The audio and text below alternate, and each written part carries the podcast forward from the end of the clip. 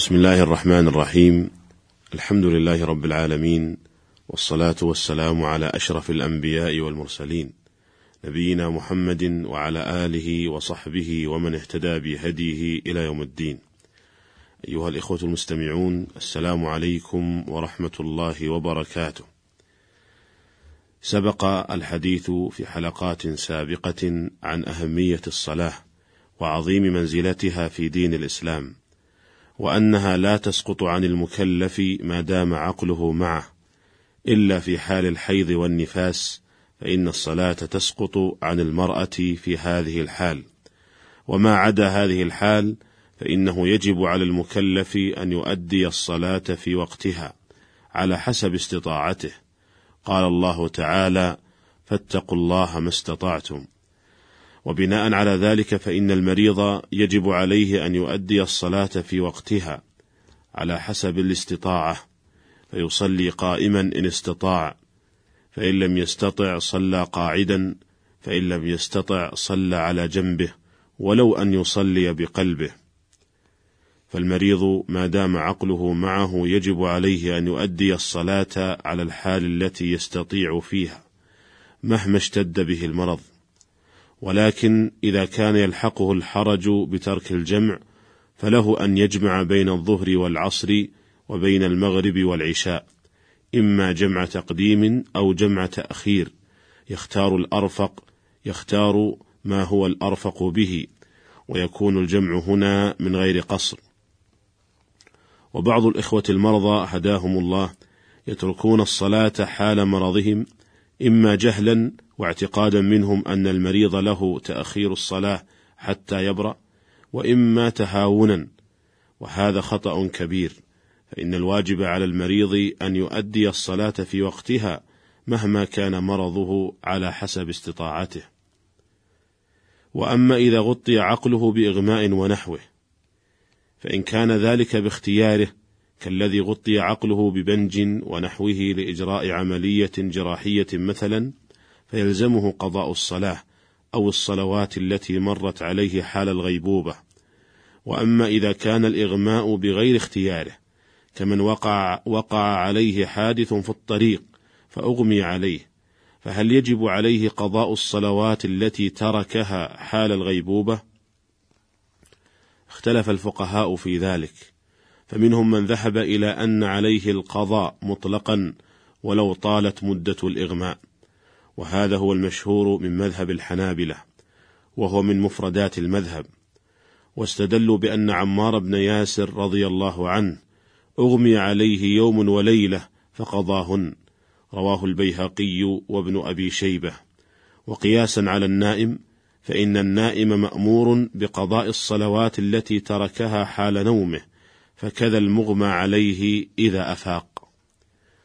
وذهب جمهور الفقهاء من المالكية والشافعية إلى أنه لا قضاء عليه واستدلوا بما روي أن ابن عمر رضي الله عنهما أغمي عليه ثلاثة أيام ولياليهن فلم يقضي. رواه البيهقي والدار قطني. وعند الحنفية أنه إن أغمي عليه يوم وليلة قضى خمس صلوات وإن زاد وقت صلاة سادسة فلا قضاء عليه. وذهب بعض الفقهاء إلى أن الإغماء إن كان يسيرا في حدود ثلاثة أيام فأقل فعليه القضاء إذا أفاق قياسا على النائم. أما إن كان الإغماء كثيرا أي أكثر من ثلاثة أيام فلا قضاء عليه قياسا على المجنون. أيها الإخوة المستمعون هذه هي أقوال العلماء في هذه المسألة والمسألة ليس فيها نص ظاهر والآثار عن الصحابة رضي الله عنهم قد اختلفت فمنهم من روي عنه القضاء ومنهم من روي عنه عدم القضاء وحينئذ لا تكون حجة عند الاختلاف. وبقي النظر في القياس فهل يقاس المغمى عليه على المجنون فلا يؤمر بالقضاء أو يقاس على النائم فيقضي مطلقا. الواقع أن المغمى عليه يشبه النائم من وجه ويشبه المجنون من وجه آخر. ولهذا فإن أقرب الأقوال في هذه المسألة والله تعالى أعلم هو القول الأخير وهو أنه إذا كان الإغماء يسيرا في حدود ثلاثة أيام فأقل فيلزم المغمى عليه القضاء إذا أفاق قياسا على النائم. وأما إذا كان الإغماء كثيرا أي أكثر من ثلاثة أيام فلا يلزمه القضاء قياسا على المجنون. وهذا القول هو اختيار شيخنا عبد العزيز بن باز رحمه الله تعالى. وإنما جعلنا الثلاثة أيام حدا بين اليسير والكثير لأن الشريعة قد اعتبرت ذلك في مسائل عديدة. فمثلا نهى النبي صلى الله عليه وسلم أن تحاد المرأة على غير زوجها أكثر من ثلاثة أيام. ونهى المهاجر أن يبقى في مكة بعد طواف الصدر أكثر من ثلاثة أيام. ونهى عن أن يهجر المسلم أخاه فوق ثلاث. إلى غير ذلك من المسائل التي جعل الشارع ثلاثة الأيام حدا بين اليسير والكثير.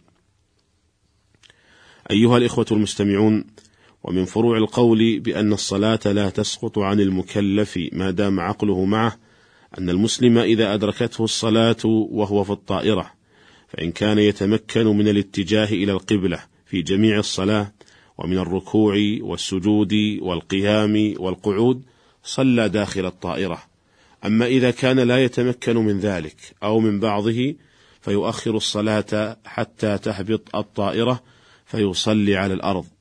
فإن خشي خروج الوقت قبل هبوط الطائرة أخرها إلى وقت الثانية إن كانت مما يجمع إليها كالظهر مع العصر والمغرب مع العشاء.